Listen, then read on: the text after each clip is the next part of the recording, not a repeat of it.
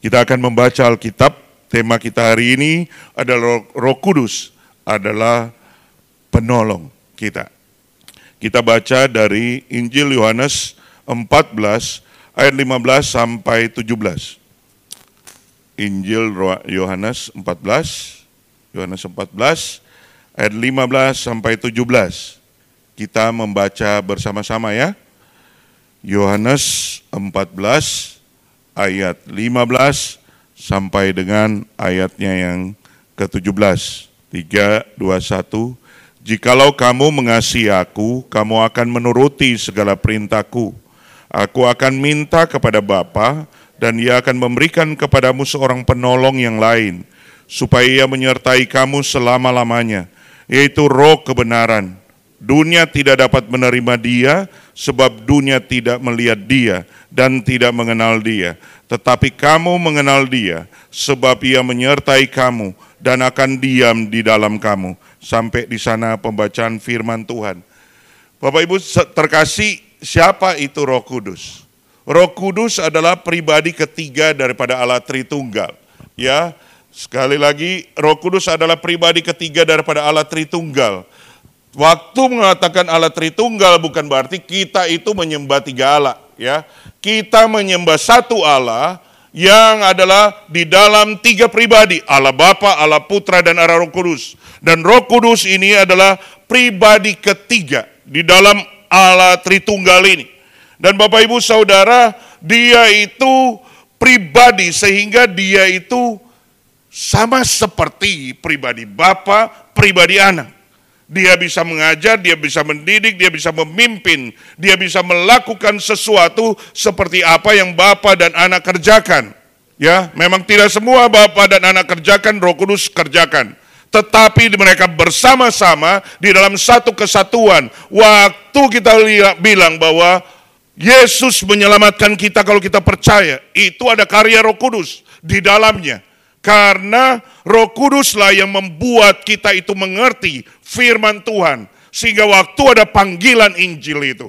Kita itu terbuka mata hati karena roh kudus bekerja untuk menerima Injil itu. Menerima kebenaran itu. Sehingga kita bisa percaya kepada Injil itu. Dan percaya kepada Yesus dan diselamatkan.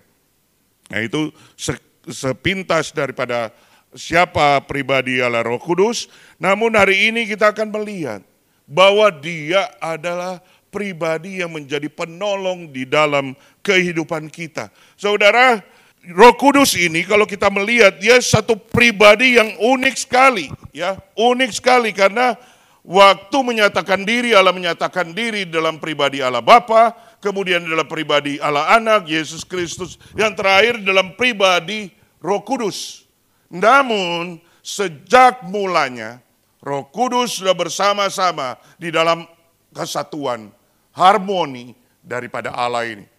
Dan dia kalau kita baca di dalam kejadian, pasalnya yang pertama, ayat 1 dan 2 dan 3, maka kita akan melihat harmoni daripada kesatuan daripada Allah Tritunggal ini. Kejadian 1 ayat 1 sampai 3. Pada mulanya Allah menciptakan langit dan bumi. Bumi belum berbentuk, kosong, gelap gulita, menutupi samudra raya. Dan roh Allah melayang-layang di atas permukaan air. Berfirmanlah Allah, jadilah terang, lalu terang itu jadi. Di sini ada kesatuan dari tiga pribadi itu. Pada mulanya Allah, roh Allah melayang-layang dan berfirmanlah Allah. Berfirman, roh kudus itu adalah roh Allah yang melayang-layang. Tapi waktu bilang berfirman, Itulah pribadi kedua daripada Allah Tritunggal, yaitu Tuhan Yesus Kristus. Nah kembali kepada bagian ini, bahwa ternyata roh kudus itu adalah pribadi juga yang mencipta. Allah yang mencipta. Jadi dia itu ada di dalam kesatuan waktu Allah itu mencipta alam semesta. Bahkan ketika dikatakan di dalam kejadian pasal 1 ini, mari kita mencipta manusia itu. Mari kita, itu adalah kesatuan daripada Allah Tritunggal. Nah ketika bilang dia adalah Allah pencipta, menarik. Maka dia adalah Allah yang maha kuasa. Dia adalah Allah yang maha kuasa. yang sanggup untuk menolong saudara dan saya. Saudara dia tidak bukan hanya sekedar kuasa, tetapi dia alam maha kuasa. Sehingga dia itu sanggup untuk menolong saya dan saudara. Di sana dikatakan di dalam Lukas pasal yang pertama ayat 35, yaitu malaikat ngomong kepada kepada Maria, Roh Kudus akan turun atasmu dan kuasa dari Allah yang Maha Tinggi akan menaungi engkau. Nah di dalam bagian ini mau menunjukkan apa? Betapa roh kudus itu punya kuasa yang besar. Di dalam 1 Yohanes 4 ayat 4, di sana dikatakan, roh yang ada di dalam kamu lebih besar daripada roh yang dalam dunia ini. Sanggup untuk menghadapi roh yang ada dalam dunia ini. Itu menarik sekali. Sehingga kalau kita melihat, ya roh kudus ini bukan hanya sekedar pribadi, tetapi dia pribadi yang maha kuasa. Yang sanggup untuk menolong saudara dan saya. Saudara, eh, beberapa tahun lalu kami Santus itu, udah agak lama ya, itu pergi ke Lampung. Pergi ke Lampung, mungkin Bu Yunita, Pak Setiawan masih ingat. Pergi ke Lampung, kemudian bawa mobil sendiri-sendiri. Nah, kita udah pergi pelayanan di sana, terus waktunya balik. Saya bawa mobil Livina, Matic. Kemudian waktu itu eh, belum ada tol ya kayak sekarang. Jadi kita lewatin itu yang ada jalan yang sangat tinggi sekali ya, tanjakan tinggi. Tanjakan tinggi. Kemudian Waktu naik itu ini truk begitu banyak, kontainer begitu banyak, jalan sempit. Nah, eh, Matic, Livina, kalau naik tanjakan tuh nggak ada tenaga begitu ya. Dan eh, manusia berdosa di dalam diri saya tuh tuh eh, menggelitik saya. Masa kamu terlambat? Kamu paling terakhir. Semua udah di depan, sudah hilang. Saya paling terakhir. Karena kan susah nih, nggak bisa lewat. Tapi eh, namanya manusia berdosa nekat. Saya nekat. Saya lihat, oh di depan nggak ada. Kemudian saya itu eh, apa namanya eh, sudah di puncak nih, sudah dekat nih. Terus saya paksain. Nah waktu saya keluar, terus tiba-tiba muncul mobil dari sana dengan kecepatan tinggi. Waktu dia muncul di sana dengan kecepatan tinggi ya, yang terjadi, waduh bingung mau ke mana, sebelah jurang kanan, sebelah kontainer. Ya, tiba-tiba sudah dekat, mereka udah teriak, Bu Grace sudah teriak, ada Bu Jen, ada Pak Minghai punya istri, Bu Xunyang ya. Mereka udah teriak, sudah teriak mereka udah begini semua, terus saya langsung, Tuhan Yesus tolong. Di dalam sepersekian detik, saya itu banting setir ke kiri, ya, masuk di bawah kontainer. Sepersekian detik lagi saya balik, dia udah lewat. Siapa yang nolong? Bukan kayak saya hebat tuh. Itu karena roh kudus yang menolong saya. Untuk apa? Memanggil nama Tuhan Yesus. Tuhan Yesus tolong itu respon yang muncul dari dalam tiba-tiba mau mikir apa? Kita mau mikir siapa waktu dalam kondisi gitu? Roh Kudus yang ingatin, ada satu nama, Yesus Kristus Tuhan. Roh Kudus yang sanggup menolong saya. Roh Kudus yang sanggup. Begitu cepat saya masuk keluar. Kalau saya salah, ya bukan saya, memang gak mungkin saya bisa lakukan itu. Itu cuma Tuhan yang tolong. Sepersekian detik kiri, sepersekian detik lagi balik. Waduh, Makanya memang nggak boleh sombong. Ya, kalau memang mobilnya seperti itu, ikutin aja. Karena memang udah paling belakang begitu ya. Jadi pingin juga untuk cepat-cepat. Karena ngikutin kontainer begitu banyak dan truk begitu banyak, jadi nggak tahan juga begitu. Tapi itu momen di mana saya tahu Tuhan tolong saya. Roh Kudus yang ada di dalam diri saya memanggil nama Tuhan Yesus. Ya. Yang kedua, Bapak Ibu terkasih, dia adalah pribadi penolong ini, dia adalah pencipta, dia maha kuasa. Karena dia pencipta, dia juga maha kuasa. Tetapi di dalam bagian ini menarik kalau kita lihat ya di dalam ayat ke-17 bagian air. Tetapi kamu mengenal dia sebab ia menyertai kamu dan akan diam di dalam kamu. Dia akan diam di dalam kamu. Saudara di dalam 2 Korintus 1 ayat 22, 20, 21, 22. Ini nanti akan dikotbahkan besok ya. Sam, bukan besok, minggu depan. Minggu depan oleh pendeta Samuel. Samuel Fu. 2 Korintus 1 ayat 21, 22. Dikatakan gini, sebab dia yang telah meneguhkan kami bersama-sama dengan kamu di dalam Kristus adalah Allah yang telah mengurapi, memetraikan tanda miliknya di atas kita dan memberikan roh kudus di dalam hati kita sebagai jaminan dari semua yang telah disediakan untuk kita.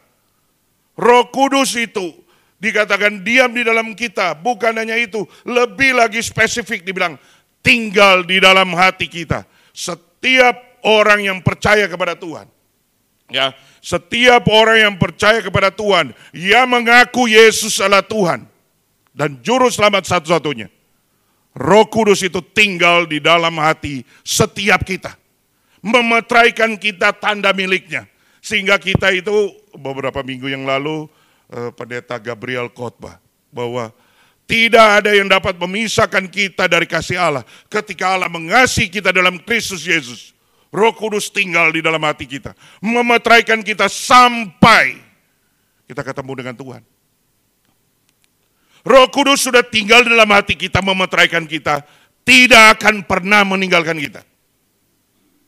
Wow, itu sesuatu yang indah di dalam hidup saudara dan saya. Bahwa penolong kita yang maha kuasa itu tinggal di dalam hati kita. Selalu bersama dengan kita, tidak pernah meninggalkan kita. Amin. Itu sesuatu yang indah. Saudara, saya mau tanya ya. Apa yang paling berharga di dalam hidup saudara? Yang saudara bawa? Mobil? Mungkin tas? Ya. Mungkin jam tangan? Mungkin cincin? Mungkin kalung? Berapa bernilai itu? Berapa harganya. Tapi tahu nggak bahwa siapa yang tinggal di dalam hati kita?